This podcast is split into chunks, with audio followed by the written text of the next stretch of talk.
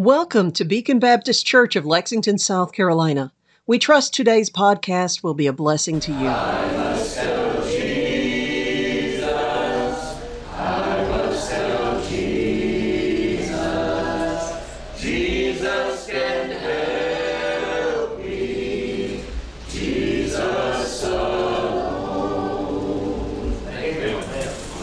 Is a little bit about what I want us to think about this morning. And uh, even though you couldn't see me and he couldn't see me, I was listening to Brother Tommy uh, this morning in the Sunday school hour, and he talked about the confidence that we can have in the Word of God and how there's so many that want to pervert the gospel and take us away from the truth uh, of God and want to slip in. As he mentioned, he said, if I was the devil, I wouldn't go into outright heresy. I would slip in little by little. And uh, that's the truth. Amen. That's what the devil is doing with the Bible. Bible version uh, issue. Amen. And uh, so I want us to look at, I believe, one of the most important passages in Scripture concerning the Word of God, and that is here in Genesis chapter number three.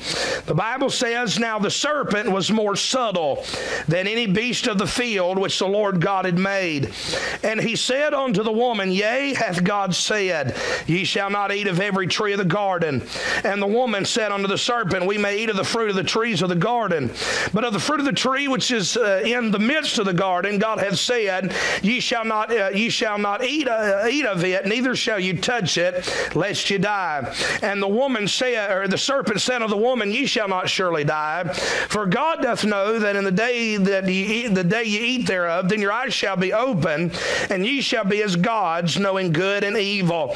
And when the woman saw that the tree was good for food, and that it was pleasant to the eyes, and a tree to be desired to make one wise, she took of the fruit thereof and did eat, and gave also unto her husband with her, and he did eat. And the eyes of them both were opened, and they knew that they were naked, and they sewed fig leaves together and made themselves aprons. And they heard the voice of the Lord God walking in the garden in the cool of the day. And Adam said, and Adam and his wife, excuse me, hid themselves from the presence of the Lord God amongst the trees of the garden. And the Lord God called unto Adam and said unto him, Where art thou? And he said, I heard thy voice in the garden, and I was afraid because I was naked, and I hid myself. And he said, Who told thee that thou wast naked? Hast thou eaten of the tree whereof I commanded thee thou shouldest not eat? And the man said, The woman whom thou gavest to be with me, she gave me of the tree, and I did eat. And the Lord God said unto the woman, What is this that thou hast done? And the woman said, The serpent beguiled me, and I did eat. And the Lord God said unto the serpent, Because thou hast done this, thou art cursed above all cattle, and above every beast of the field. Upon thy belly shalt thou go, and dust shalt thou eat all uh, the days of thy life. And I will put enmity between thee and the woman, between thy seed and her seed. It shall bruise thy head, and thou shalt bruise his uh, heel. Unto the woman he said, I will greatly multiply thy sorrow and thy conception. In sorrow thou shalt bring forth children, and thy desire shall be to thy husband, and he shall rule over thee. And unto Adam he said, Because thou hast hearkened unto the voice of thy wife, and hast eaten of the tree of which I commanded thee, saying, Thou shalt not eat of it. Cursed is the ground for thy sake. In sorrow thou shalt eat of it all the days of thy life. Thorns also and thistles shall it bring to thee, and thou shalt and thou shalt eat the herb of the field. In the sweat of thy brow shalt uh, thou shalt thou eat bread till thou return unto the ground. For out of it thou uh, for out of it wast thou taken. For dust thou art, and on the dust shalt thou return. And Adam called his wife's name Eve because she was the mother of all living. Unto Adam also and to his wives did the Lord God make coats of skin and clothe them. You may be seated. We'll conclude our reading there this morning. Let's bow before the Lord for a word of prayer.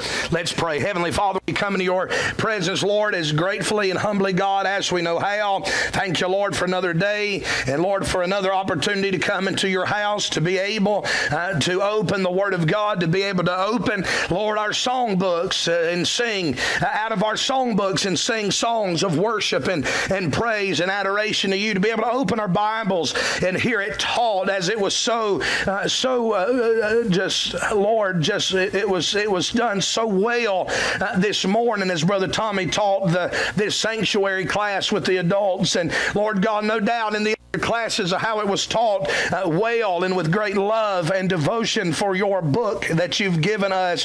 Lord, I have no doubt in my mind as I, Lord, pastor this church and preach multiple times every single and give uh, Lord on my heart to these people that this is a group of people that love the Word of God, Lord, that want to hear Word of God, that believe that your answers for life, Lord, you have something for them uh, out of the Word of God. And Father, I thank you, Lord, for that. Lord, I thank you, God, that I'm not standing up in front of, uh, Lord, a congregation of people who do not love the Bible and do not love the you and what you have to tell us. But Lord, they want to hear from you. And God, they they, they endure and maybe even at times possibly could enjoy, uh, Lord, the preaching that comes across the pulpit. But Lord, I know they definitely endure it when I preach. And Lord God, they do it because they love the book and they love you and they want to hear from you. I pray, dear God, that you would help me to give them word that, that they want. you can use life in a very real and powerful and life-changing way. Lord I God, that you would fill me with the Holy Ghost, Lord, that I may that I may be used in that way. May I be nothing more than just a glove in which you place your hand. May I be your mouthpiece to this congregation in this moment, in this window of opportunity today. And Lord, I pray, dear God, that the gospel would go forth in power, that souls would be saved, the God would go forward, uh, Lord, that those that are here, uh, God would grow in their faith that are saved. And Lord, those that are saved but not where they need to be with you would come to where they need to be with you. Lord God, they'd get right with you today. Please, Lord, help me as I try to preach. Recall to my mind things that I've studied. Recall to my mind that which you would have for me uh, to give to your people today. Give me clarity of thought, I pray. And Lord, I pray that you would help me as I try to rightly divide the word of truth. And Lord, I pray that you'd make this clear uh, to be understood and powerful as only you can. In the name that is above every name. In the name of Jesus Christ, I pray. Amen and amen. I don't know, I, like I said, I don't really know what to call uh, this message, but uh, as we look in this chapter this morning, I just want to continue on with a theme of the day, and that is uh, about the Word of God and how uh, you and I should approach the Word of God. I mentioned it in prayer uh, that I'm glad that we have a church here that loves the Word of God. Amen. And we know what Bible is the Word of God, and we love that Bible, and we uh, do our best to teach and to preach from uh, the very Word of God. Amen. And you would be surprised how many people are gathering this very moment at churches across this great land of ours, and they are gathering with, uh, they're gathering together, and there will be no word that'll be preached. There'll uh, be no true uh, Bible preaching and Bible teaching, uh, but they will come and they'll gather and they'll call what they're having church, but they'll have a concert to start off with and a motivational speech to end it with. And uh, Brother Tommy was making a joke about uh, being in Amway earlier, and yes, I did hear that, amen. And and that doesn't date you either, by the way, amen. but was making a joke about being in Amway, and I'll say this: you could have got a really good motivational speech in Amway, amen. But the Amway meeting was not church, amen. And uh, those guys, it's, it's, not meant to be, amen. Uh, when we come to church, we're not coming to church to just have a motivational speech, amen. But we're coming to hear from God and to meet with God. How do we hear God's voice uh, when we meet here in the house of God? How do we hear God's voice when we uh, are in our day to day existence? How do we hear God's voice? We hear it by picking up a Bible and opening its pages and reading what God said. Amen. This is God's love letter to mankind. This is God's information manual to mankind. This is what God would have for you and I to know. It's been said in the past uh, that if you were to take B I B L E, uh, it could stand as an acrostic for basic instructions before leaving earth. Amen. And uh, that's what the Word of God gives us. Amen. Now, there are times that I study it, I don't know how basic it is at times. Amen. Uh, but it is our instruction. Amen. Basic in the sense when you're talking about the source, amen, if I can understand any of it, considering uh, where this, who the source is, amen, it's pretty basic, amen.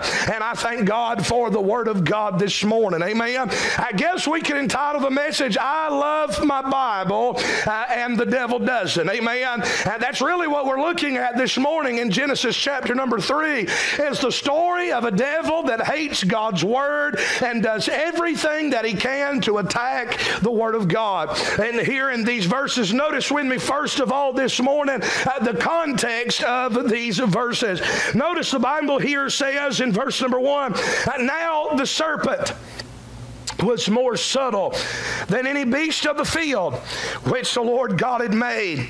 And so when we look at verse number one, we realize that the serpent has come into God's garden, and here he begins to have a conversation that will forever change the course of this world.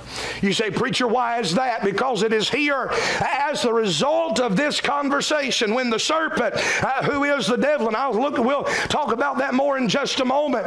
But when we think about who this is, we realize that this serpent is coming in and he has a conversation with this lady that we would know, according to verse number 20, uh, will later be called Eve as we know her today. And this conversation, as a result of what is taking place here, is where all of the human race was plunged into sin. If you want to know the very moment where humanity was, uh, was uh, plunged into sin, uh, you can look at verse number six, where we lost complete fellowship with God and where all of the human race, after these first two individuals, uh, Adam and Eve, were plunged into sin. You look at verse number six, where the Bible said, And the woman saw that the tree was good for food and that it was pleasant to the eyes and a tree to be desired uh, to make one wise. She took of the fruit thereof and did eat. And here is where mankind was plunged into sin, where the Bible said, And, uh, and gave all also unto her husband, and he did eat. Mankind is not a sinner just simply because Eve took of the fruit, but it was because Adam, her spiritual leader, and the head of that family, and the figurehead of the human race, when he took the fruit and he bit into it, and the Bible says, Paul said, that Adam was not in, uh, that Adam was not deceived. Amen. Eve was deceived by this serpent serpent in their conversation. But Paul said that, he, that Adam was not deceived. When he took of the fruit, he knew exactly what he was doing. And because of that, he plunged all of the descendants after him. He fell in sin, and all of his descendants and all of mankind now inherit a, inherit a sin nature from the very moment of conception. If you're here this morning and you're wondering if you're a sinner or not, uh, the answer is simply this this, yes. Every person ever born in this world is a sinner.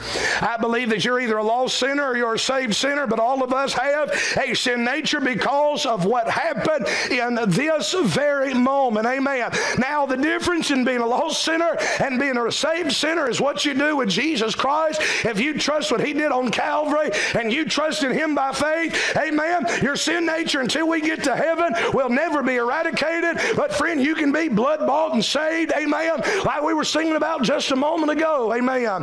I wonder this morning, are you a lost sinner? Are you, uh, are you saved by the grace of God, a saint of God? Amen.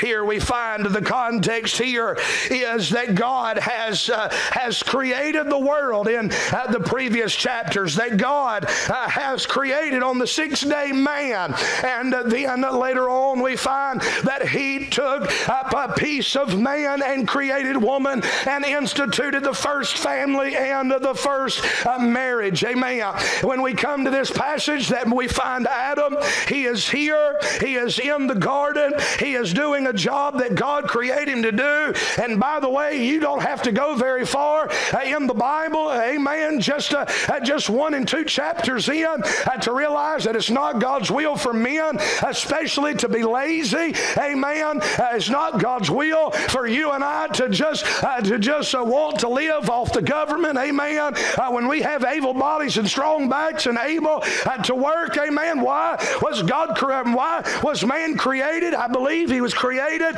Amen. Because God wanted to have fellowship with him. And then as soon as he was created, God gave man a job. Amen. If a man does, if a man that is a real man doesn't have a job, he'll go crazy. Amen. Doesn't have something to do. Man finds their purpose in life, yes, in the Lord Jesus Christ, but also from what they can do. Amen. Amen. God created that in man and gave man a job. And so Adam is doing that job in the garden. God gave Adam there into the garden to name all of the animals, to take care of them, uh, to tend uh, to the garden. Amen. And so now we find that Adam, now in the middle of his job, God brought him a partner for life, brought, brought him his wife. Amen. Not a husband, brought him a wife. Amen. That God's intention for uh, the, the home, amen, is there to be, as Dr. Stan Wardlaw told me, and my wife in our marriage counseling, marriage is simply this when it is falls into God's plan, it is one man and one woman and one lifetime, and that's what God's plan is. Amen. And so we find God uh, instituting his plan in Adam and Eve's life. Here we see so many of the things that we're battling today, uh, even. Amen. And we think about all of the different things that's going on in the world today when it comes to that very statement about how God meant for the home to be. Amen. So we see that here uh, in the context. Secondly, let me say this not only must we see the context here, but number two, I want to mention something. Uh, I want to give some clarity this morning. Now, let me say this. Look at verse number one. The Bible said, Now the serpent was more subtle than any beast of the field which the Lord God had made. And he said unto the woman, Yea, hath God said, and he sh- and she uh, and uh, yea, hath God said, Ye shall not eat of every tree of the garden. Throughout this chapter, you will find that the Bible here is talking about uh, Adam, who has already been named, and he will be named at times uh, in this chapter, and other times he's called the man in this chapter. You find uh, the woman, which we know according to verse number 20 is named Eve. That's what we call her. Amen. But yet, but when the chapter begins, that is not her name yet. She doesn't get named until verse number 20. Throughout the beginning parts of this chapter, her name is woman. That is the name that God gave her in creation.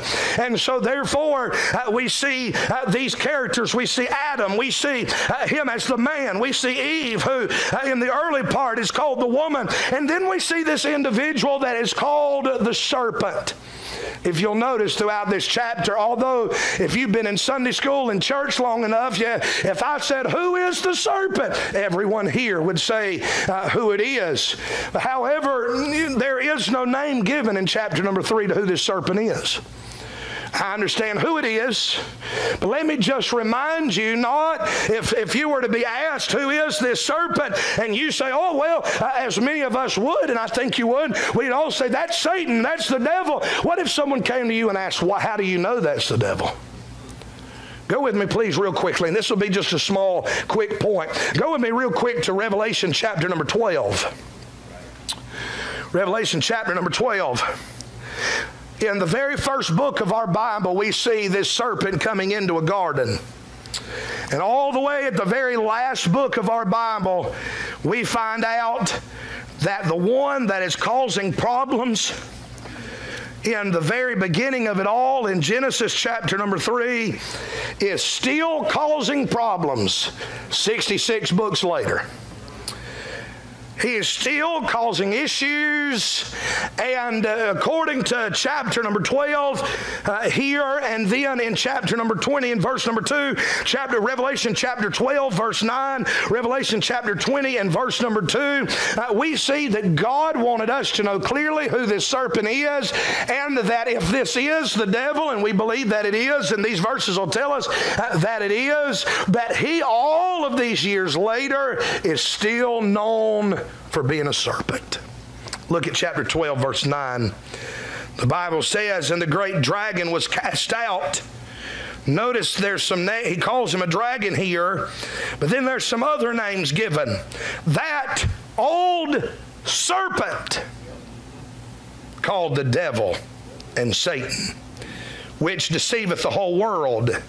He was cast out into the earth, and his angels were cast out with him. So if anybody asks you who that serpent is and how you know, you give them the answers. How do you know anything in the spiritual world? I know it because of God's word said so. The Bible here calls him that old serpent. Even after all of these years, and even though this moment in the garden seems like ancient history, the devil, God still wants us to know, amen, as in the wind. And by the way, this is not taking place yet. This, this uh, uh, Revelation chapter number 12, we're not there yet. That's coming. And even in days that are still yet to be, friend, he's still going to be known as a serpent. Amen.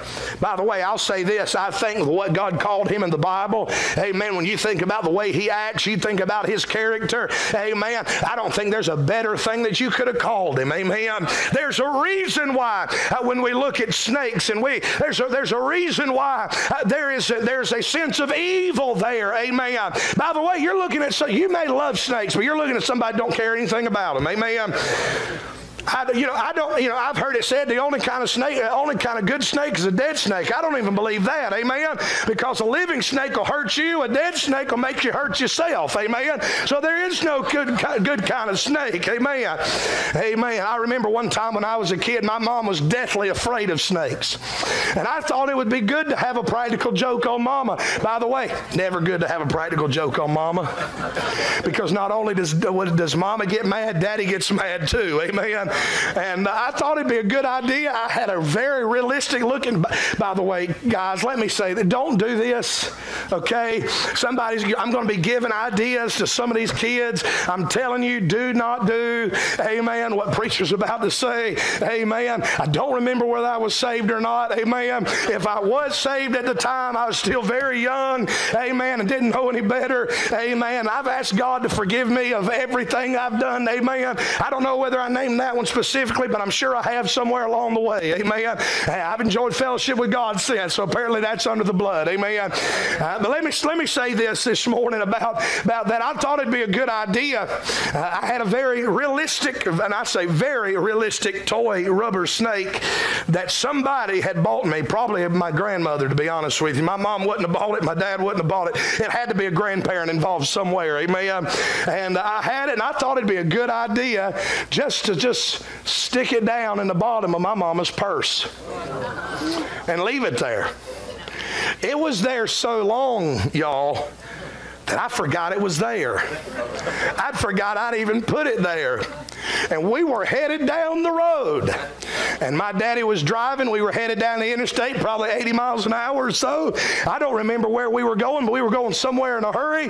And all of a sudden, my mom started digging in her purse looking for gum or something like that. She'd be looking down in her purse for. Amen. And when she got down to the bottom where she was hunting for that gum, she found, she didn't find Big Red. hey Amen. But she found that snake down in the bottom and she, wow, started screaming.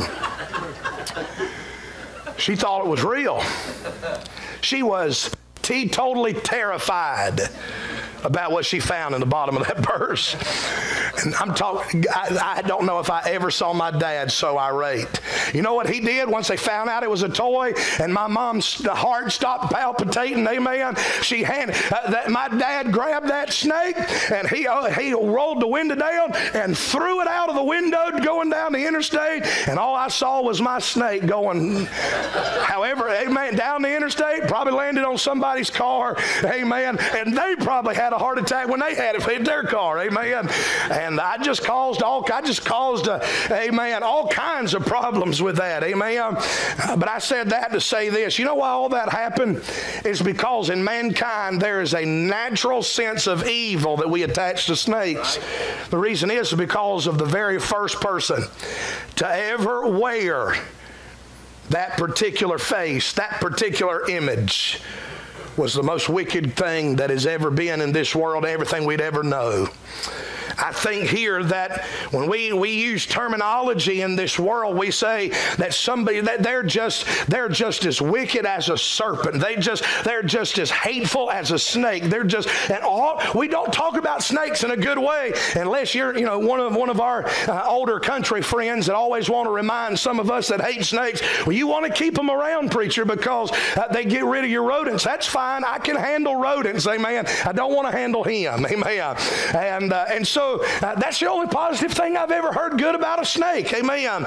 Here the devil is being described as that old serpent called the devil. What does he do? He deceives. Amen. The part of the activity of a snake is one of deception. Amen. They slither in. They'll hide in the rocks. They'll hide in a place where they feel camouflaged. And then when you reach in, they'll strike. Amen. And that is exactly the way the devil interacts in this world. Amen. That's what he wants for you and for your family. Amen. That's what he wants to do in your life. He's going to deceive you. He wants to deceive you. And that's what he does here for the first family. He calls him the old serpent. Look at chapter number 20 and verse number 2. I mentioned that a minute ago. God wanted you to understand clearly. God wanted you to have an answer, not just from what we understand from a context, not just because of what we can guess by behavior, but a clear reference in the Word of God who is the serpent. The Bible says in Revelation 20, verse 2, and he laid hold on the dragon, that old serpent, which is the devil and Satan, and bound him a thousand years. The Bible here gives us clarity as to who this deceiver is. The Bible here gives us clarity as to who is coming in this garden to wreak havoc. So this morning we see the content, we see clarity. But then, number three, can I say this? I, I want to mention something about the content of these verses. Notice the Bible again says, Now the serpent. What is a serpent known for outside of deception? What is something that a serpent does that they are known for doing? If you, if I were to ask my one, even my uh, smallest children, which you pray for them, Wyatt's sick this morning, Mama's sick this morning, so y'all y'all pray for them. And uh, I didn't bring the little two, the littlest two, because you can't keep them off Mama and you can't keep them off Big Brother, Amen. And uh, I have I've been quarantined in my own house, which I don't I don't enjoy, uh, but I wanted to be here this morning, so I've done that and taken great measures to do that. Y'all pray for the littlest one, but I could I could ask even little Maisie just a little over a year old. Maisie, what does a snake sound like? And she'll go, Do you realize that hiss is what in the in, in, in this word serpent, that's what the word serpent implies is the sound of a hiss. When God puts serpent, it means someone that'll hiss at you. Someone that will, uh, that is, you know what, for a serpent, you know what that hissing is? It is a, it is a way of intimidation. When a snake looks at you and they, they stick that forked tongue out and they'll go, they're trying to scare you. They're trying to intimidate you. Can I say this? There's a very real devil that wants to uh, wants to intimidate you in your life and cause you to do just exactly what my mama did when I put that fake snake down in the purse that to cause you to live in absolute terror. That's what the devil wants for your life. That you're afraid to do anything for God because of what the, the fear of what the devil can do. You're afraid to get saved uh, because of what the devil is doing in your life. He wants to intimidate you and take over uh, what, uh, your life in a very real way. The hissing is a true is the true nature of the devil, uh, and we see it here, even though we do not see him coming in the verse in that way. Notice how the Bible says that he comes. He doesn't come to Eve hissing, even though that's his real nature. He comes to Eve subtly. Not only does the devil want to infil- he wants to intimidate your life, but the devil wants you to get to the place to where you become comfortable around him and around his type things. He's subtle. The word subtle here uh, is is, is a word that uh, means that he is sly, that he is cunning, that he is crafty, uh, that he is deceitful. It carries the idea of being uh, treacherous. Amen. Uh, this word appears in our King James Bible 11 times. In the majority of those times, it is translated as the word prudent. I mentioned this to the men yesterday.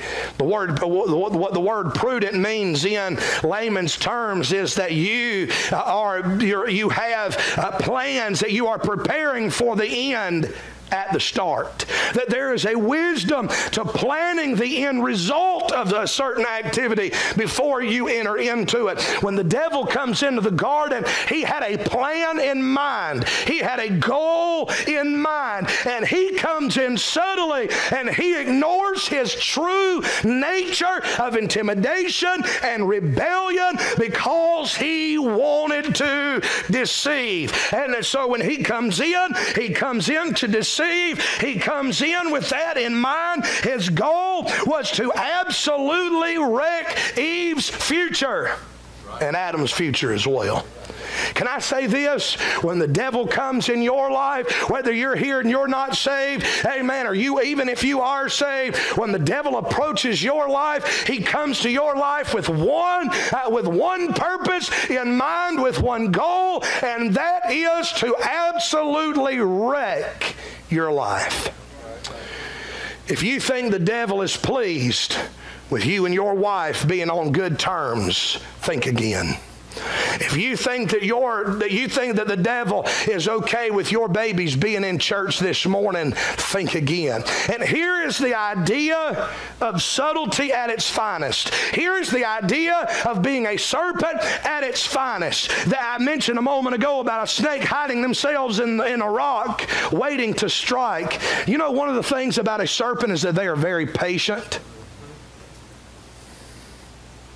The devil is also described in the Word of God as a, as, as a, as a lion, like a roaring lion, seeking whom he may devour. I'll mention that more in a minute as well. Do you know a lion is also very patient? when they're looking for prey they'll hide behind the they'll hide behind the tall grasses they'll they'll as big as they are you would think how could they hide but there's plenty to hide behind and they'll hide and they'll wait for the perfect moment to strike the devil's okay with waiting 18 years to get your children if that's how long you can keep them. The devil is okay with waiting 20 years into a marriage, 30 years, 40 years into a marriage for that one moment where you may say, okay, I think we're going to make it. I hear, and, I, and we say it jokingly, but I hear so many couples that have been married for many, many decades. They'll say, We've been married this long, I, I think we'll make it. And I understand what we're saying. But if that's our true heart, we need to be careful. If we say that to the point to where we realize uh, that we're in our minds that we think it's okay to let our guard down, you underestimate the nature of the devil himself. It breaks my heart when I see people that have been married 40 years and their marriage busts up. Married. Now, I don't, how in the world does someone that is married and they're married 40, 50 years and now all of a sudden a divorce looks appealing to them? after they've spent the better years and maybe even the best years of their life together and have literally built everything they had together, and a divorce at that time begins to look appealing. It's because the devil is very patient.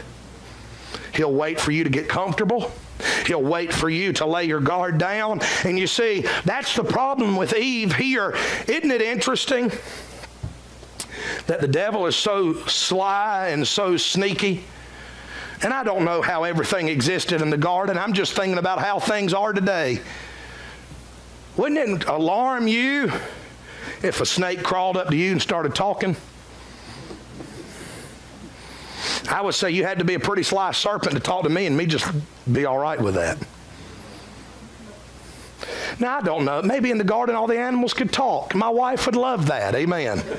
It would be like Beauty and the Beast all over again. Amen. And she'd be okay with that. Amen. But that, to me, if it operates the way it does today, that would be pretty alarming. But she's not alarmed. There are a whole lot of things the devil does in our life that should be alarming if our spiritual senses are activated the way that they, we are. But we begin to be so comfortable with the life that we have, even the spiritual life that we have with God, that something that should be a red flag and should be alarming us is no longer alarming to us.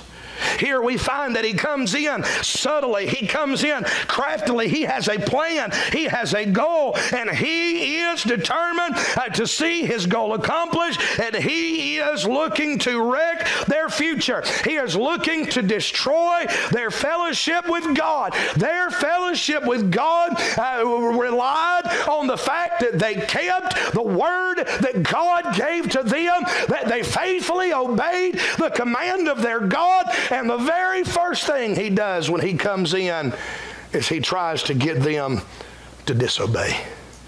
That if you think the devil is okay with your morning devotions, you're wrong.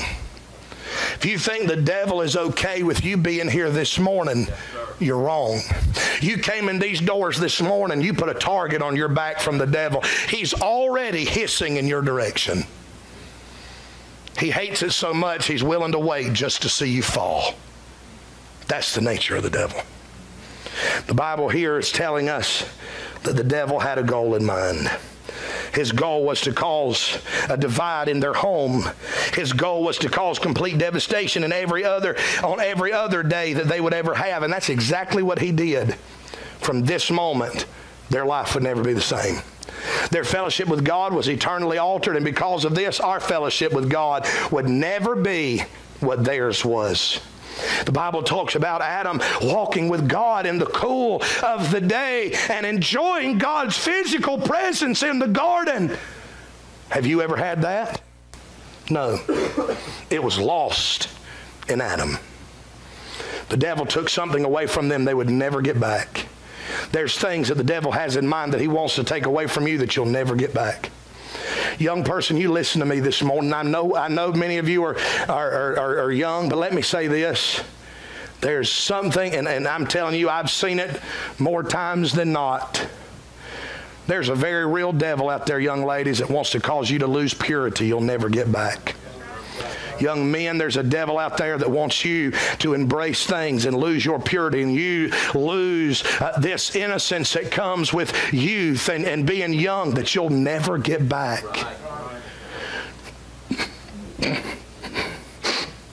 One of the most beautiful things about the woman that I married is that still to this day, even at 27 years of age, there are things, and now I grew up in the public school system. I grew up very unsheltered in, in many ways. Now, I had a good upbringing. My parents loved us, and they, they did the best they could. But I'd say this I was not raised the way many of you were raised, being told no to this and no to that. Listen to me, young people. If your parents have ever said, no, you need to cut that movie off, it doesn't please the Lord, you ought to thank God for that.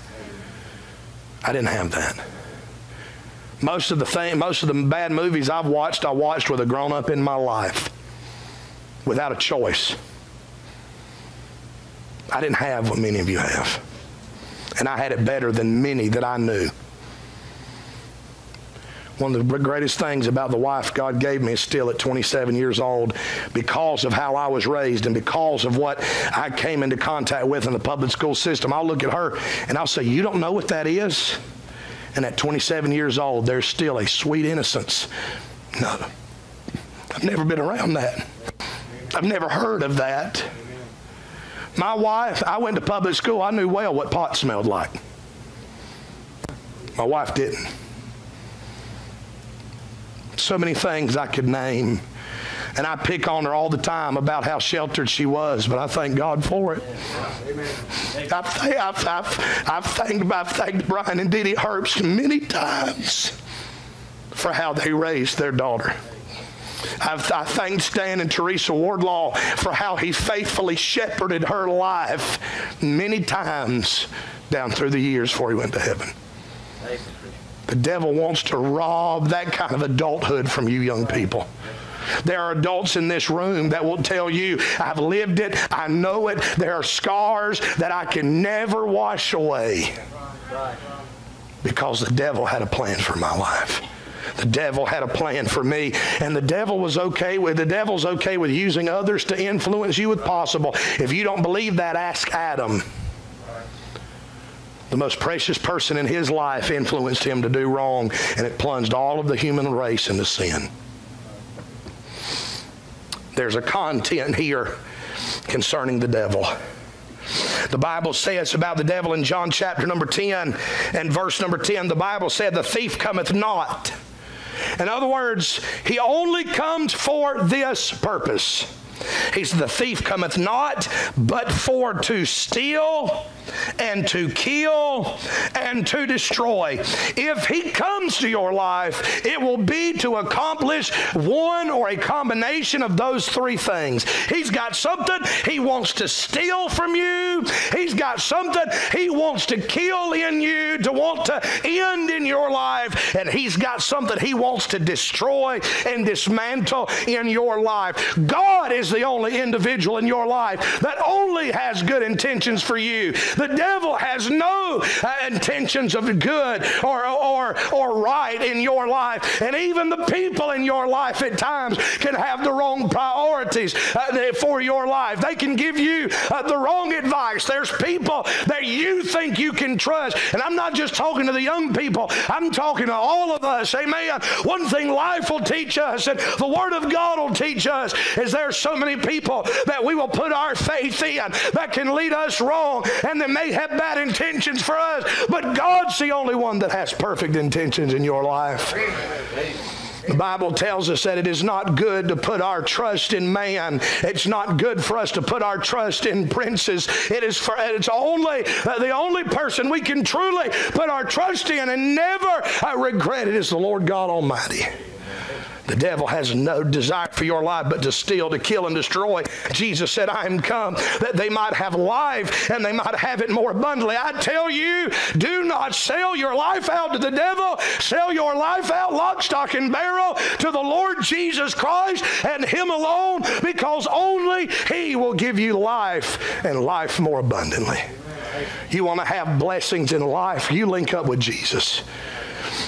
You may say, well, preacher, I won't be, I want to be a millionaire, and Jesus may not make me a millionaire. That's fine. There's things that are worth more than cash. I'll tell you this morning, I don't have a million dollars in a bank, but you're looking at somebody that has more than that in my life. You're looking at someone that's a very wealthy man when it comes to what God has deposited into my life the banks of this world cannot contain what God has given me in Christ Jesus and cannot contain what He's given you. We see the content here in this passage concerning uh, this creature.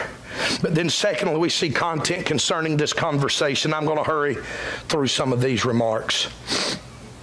Notice, first of all, here that when the serpent and the devil comes to cause destruction in our life, it is He that speaks first. Notice the Bible said, Now the serpent, verse 1 is more subtle than any beast of the field, which the Lord God had made. And he said unto the woman, He came to her, not because she had called for him or began to speak to him. The people, it's, it's not just the people that are utilizing Ouija boards that are hearing from the devil, the ones that go looking for him. I saw recently, I was, my wife, I don't remember, probably somebody at the church, I'm sure, at some point in time over the last year or so, gave her a TJ Maxx gift card. So she realized she had it and said, Well, let's go to TJ Maxx so I can spend the gift card. And so that's what she's doing. That's all a gift card's good for, is spending it anyway, amen. And uh, so she said, Well, let me go see what we can find at TJ Maxx. So we went in. And in TJ Maxx, they have a book that is decorated, decorated on the cover in such a way you can tell it is designed for children.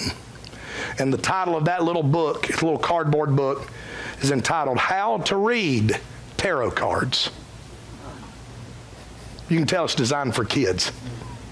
By the way, I don't know if you've noticed it in our stores, but I'm telling any store you go, I noticed it the other day in Five and Below, getting some things uh, for something we were doing here at the church. We went into Five and Below and got some things for the kids and was getting some things for the church. I noticed on their book table that every, they have books that give details on how to be a witch and how to practice witchcraft. They're in the kids section and they're designed for children. But I'll say this it's not the ones that are grabbing the tarot cards are the only ones that the devil's talking to. It's not the people that are grabbing the Ouija boards and trying to talk to their dead ancestors and they're really talking to demon spirits of hell that the devil's talking to. Eve did not come looking for him, the devil came looking for her. And here the devil comes looking for her. And it's not that you're talking to him, but he will come to you and you'll begin to start noticing that the devil is suggesting things in your life. The forces of hell are suggesting things in your life. They're tempting you and your mind and your heart to be a certain way. Your flesh, in connection with, with the devil's will, is pulling you in a direction and is speaking things to you that's not true, that causes you to question what you're being taught in this church, what's being preached across this pulpit that'll cause you to question things that you've read in God's very word. It's because the devil is the first one to speak. And when he does, notice what he says. First recorded words of the devil in Scripture. Yea, hath God said. In other words, did God really say that? The very first time the devil speaks in the scripture, he's the very first. Now remember, I told you, he comes with a plan. He came with a goal. That's what it means. He's coming subtly. He has an end result in mind.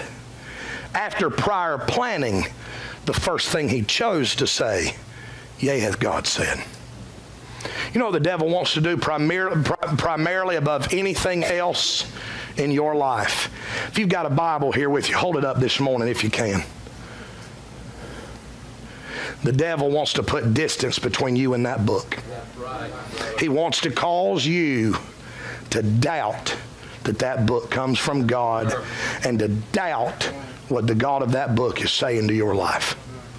Yea, if God said, the plan of the devil from the beginning was to cause the first family to doubt God's word, to question God's Word. That's why the class that we're having on Thursday nights, why we use the King James Bible, is so important to the Christian. Because I didn't realize this little devotion was going to turn into sermons. I'm done here. iPad's off. That class is important because the devil has already got you to doubt God's word if you cannot answer the question, what Bible is. God's Word. That's right.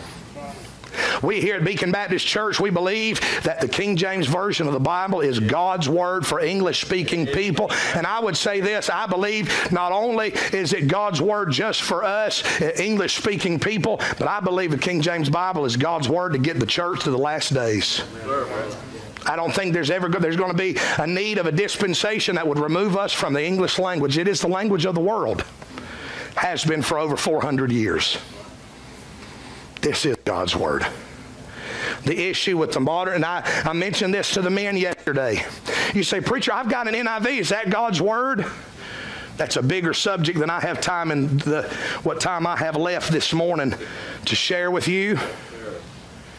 But I will say this you press every single person that translated that NIV, if the ones that are still alive, you, you press the ones that created that ESV, you create you press the ones uh, that that served on the committee that translated the New American Standard that Charles Stanley uses and that John MacArthur uses and preaches to their people out of. You press those translators. James White, I believe, was one of them, one of the most anti-King James only people on the planet, in my opinion on the subject of the Word of God, one of the most arrogant people on the planet, and deceptive as well. You press them to the bottom on it, they'll say, There's no such thing as a perfect Bible.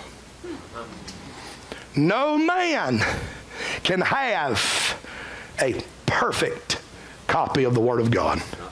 Every one of them, they say, has to have errors in it because it was translated by man. They'll say only the originals were inspired.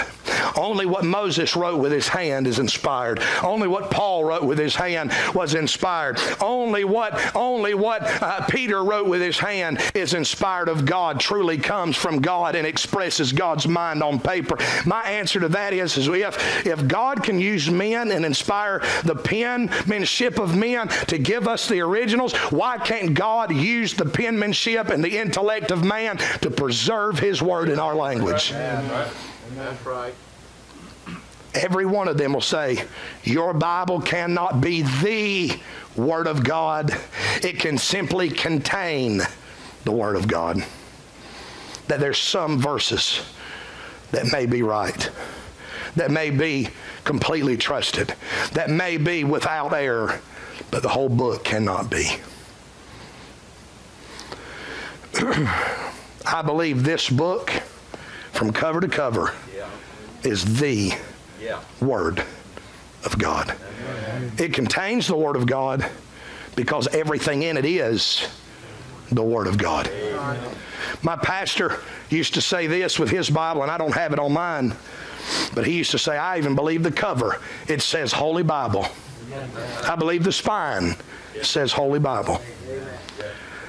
I believe every jot and every tittle of the scriptures came from God.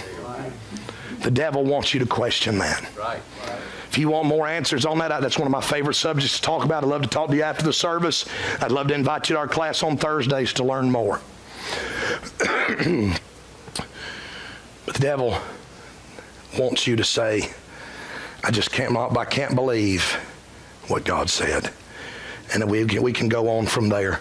But that's what God wants. That's what the devil, excuse me, wants for your life today. He wants to ruin your life. He wants to take advantage of you in a moment of weakness. And when you're there to destroy your life, he wants to begin it with a conversation where you are. Where, are you when it comes to this book? Can you really believe it?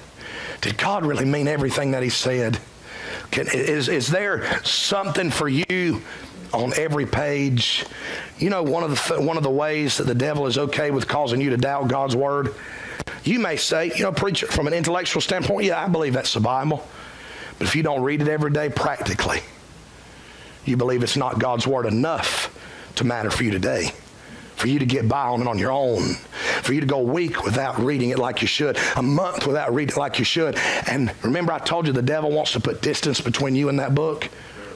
You can be a so called Bible believer and be so distant from that book. It is as uh, effectively is as doing as much in your life as those that say, I don't believe I have a Bible at all.